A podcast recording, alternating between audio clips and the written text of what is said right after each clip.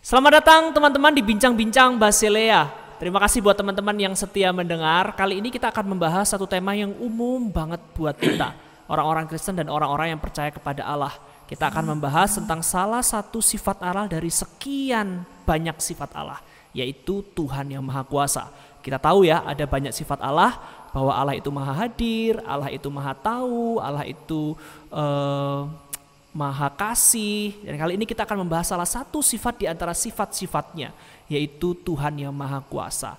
Karena sering kali ini menimbulkan problem, menimbulkan pergumulan. Misalnya ada orang yang percaya bahwa Allah itu benar-benar maha kuasa.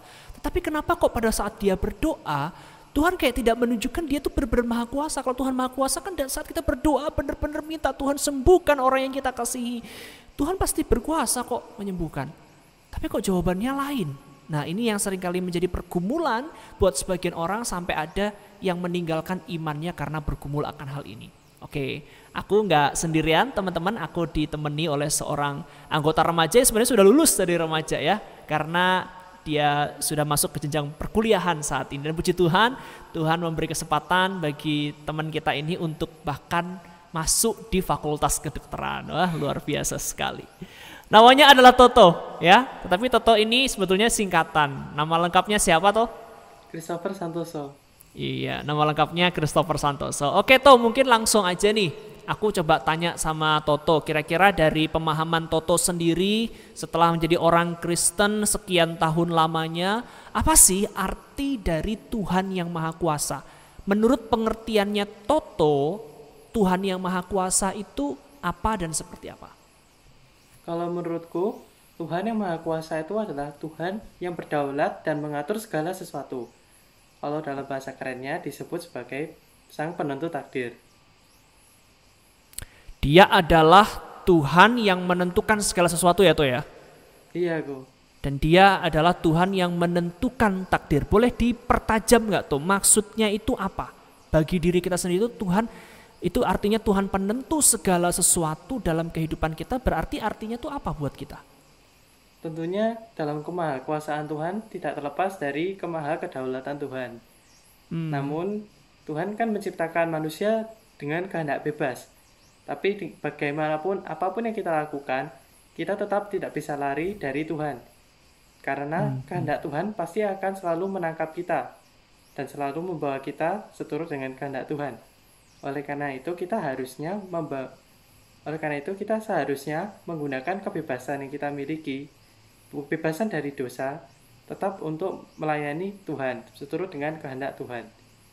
Begitu kok mungkin kurang lebihnya. Oke oke, berarti Tuhan yang berdaulat itu memberikan ruang bagi bagi setiap kita untuk membuat pilihan-pilihan dalam hidup ini ya toh ya. Tetapi kita juga harus menyadari bahwa pilihan-pilihan kita itu bagaimanapun harus sesuai dengan kehendak Tuhan karena Tuhan itu yang berkuasa mengontrol, mengatur hidup ini, kita harus mengambil pilihan benar-benar yang terbaik yang memuliakan Tuhan dan sesuai dengan kedaulatan Tuhan gitu tuh ya.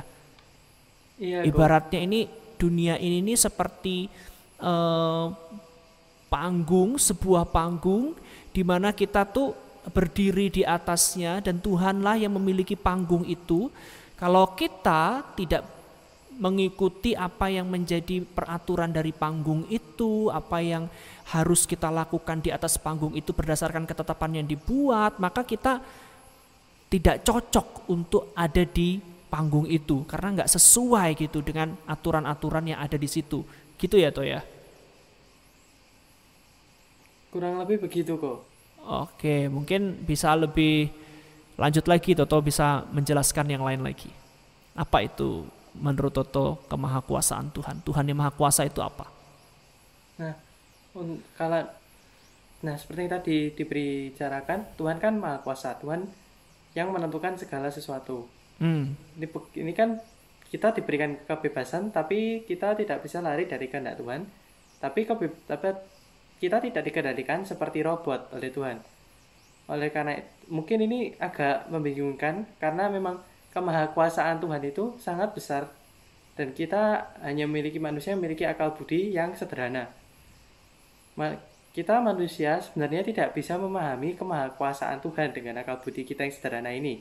Hmm. Kecuali kalau misalnya yang maha kuasa itu sendiri atau Tuhan memperkenalkan atau mengizinkan kita mengenal dia. Dan Tuhan sudah benar-benar melakukannya. Pertama kali dituliskan dalam Alkitab, yaitu dalam kejadian 17 ayat 1, Tuhan mengatakan bahwa Al Tuhan mengatakan kepada Abraham bahwa Akulah Allah yang Maha Kuasa, hiduplah di hadapanku dengan tidak bercela. Tuhan mengatakan hal ini untuk menunjukkan bahwa Tuhan berkuasa atas segala sesuatu dalam kehidupan kita. Oleh karena itu, kita harus hidup seturut dengan kehendak Tuhan. Kembali seperti kembali kepada firman Tuhan. Oke.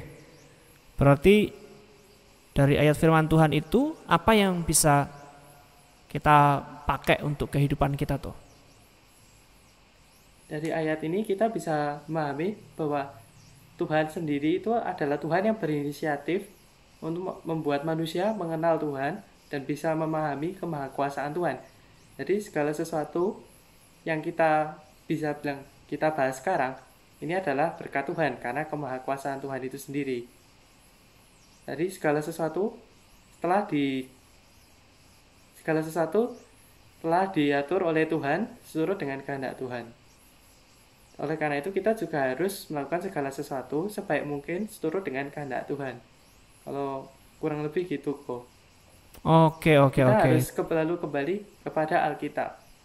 Mm-mm. Kalau di dalam Alkitab sendiri uh, kata Allah yang Maha Kuasa ini uh, sering dipakai untuk memuji Tuhan ya kayak kita nyanyi-nyanyi puji Tuhan itu kan ada Tuhan yang Maha Kuasa apa itu kan juga sering dilakukan oleh Daud dan Salomo. Mhm. Tapi selain ternyata selain uh, untuk memuji Tuhan di dalam Alkitab juga ditemukan kata penggunaan Allah yang Maha Kuasa ini paling sering digunakan oleh kitab Ayub di mana Hmm. Ayub itu berdoa dan uh, memberikan uh, istilahnya keluh kesahnya kepada Tuhan. Dia Hmm. men- dalam doa-doanya dia mengatakan bahwa Allah yang Maha Kuasa dapat melakukan segala sesuatu. Dia menunjukkan bahwa Tuhan Allah yang Maha Kuasa ini tidak terbatas, sedangkan dia menunjukkan keterbatasan manusia yaitu dirinya sendiri. Namun Hmm. selain Ayub juga ada satu tokoh di Alkitab lainnya yang menggunakan yang memanggil Tuhan Allah yang Maha Kuasa ini dalam konteks eh, bisa dibilang dalam konteks eh,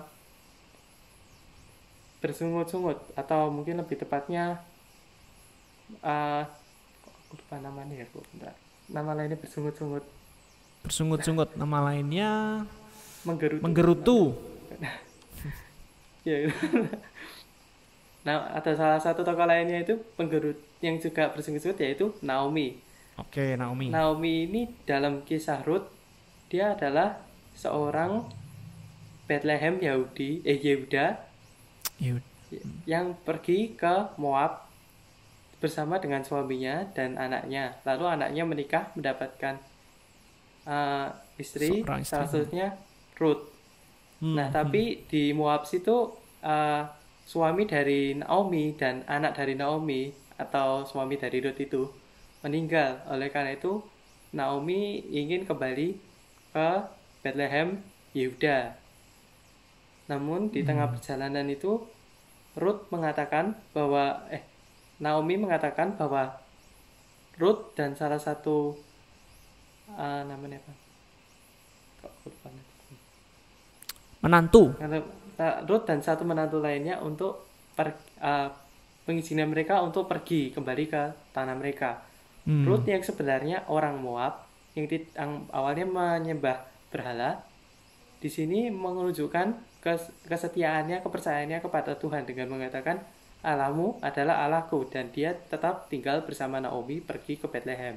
Hmm. Namun si eh, yang satunya pergi tidak mengikuti Naomi.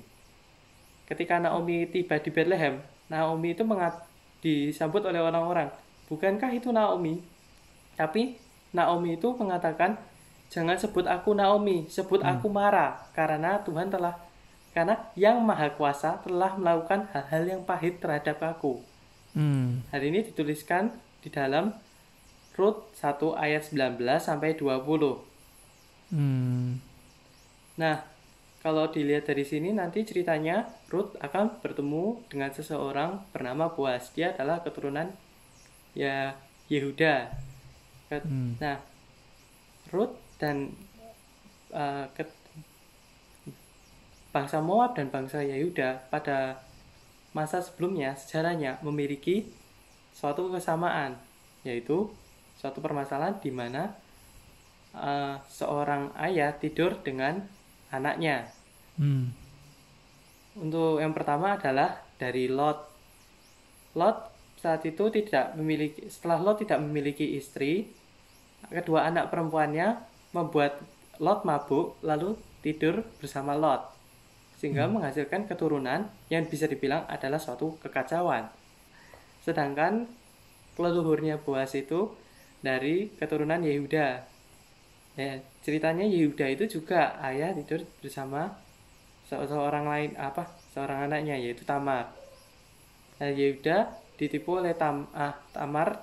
Tamar berpura-pura sebagai pelacur berdada dengan sangat manis sehingga Yehuda tidur bersama dengan Tamar sehingga menghasilkan keturunan yang bisa dibilang uh, juga kecelakaan. Nah, hmm. dari dua sejarah ini kalau misalnya dalam kehidupan kita sehari-hari kita kita kan juga bisa lihat kayak agak relatable gitulah. Orang-orang kan pada bilang orang-orang kita ini zaman sekarang ini mengulang sejarah dan sejarah itu terulang kembali terus menerus orang-orang kan berpikir seperti gitu. Nah di sini ini cerita ini juga seperti itu. Lihat dari keluarganya si Ruth uh, asal usulnya itu dari keluarga Lot yang merupakan dari kecelakaan itu. Dan dari Yehuda dan Tamar dari Boas itu memiliki dua-duanya kesamaan uh, kesalahan dalam hawa nafsu sehingga menghasilkan keluarga yang mungkin dibilang bisa dibilang adalah keluarga yang kecelakaan.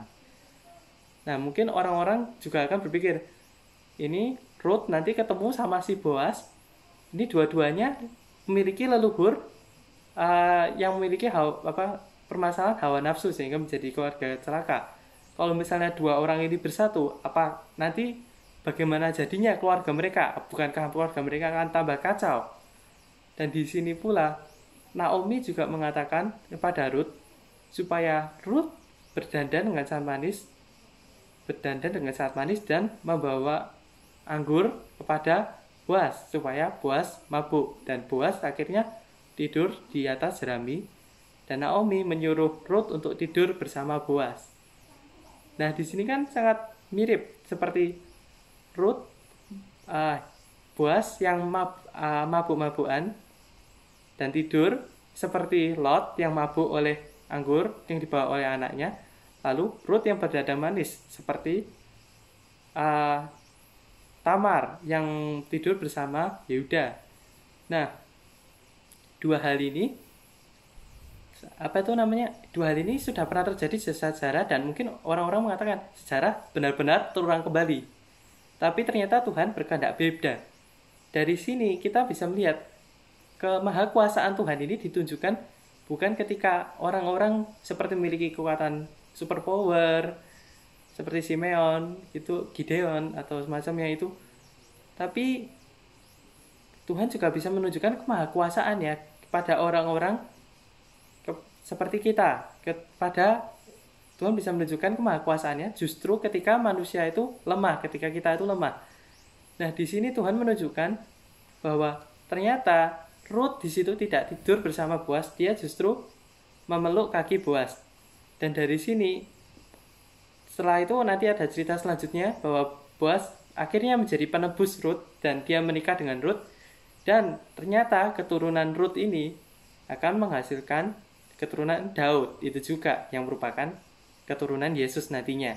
Hmm, hmm, hmm. Nah, jadi Tuhan itu memiliki kuasa yang sangat besar dan dia bisa mengatur segala sesuatu. Mungkin kan kita berpikir seperti, oh, kalau misalnya kita nggak tahu apa-apa kayak ceritanya tadi, mungkin kita pikir, aduh, ini dua orang sudah dari keluarga celaka, nanti mereka kalau nikah memiliki keluarga yang lebih celaka lagi. Ternyata tidak.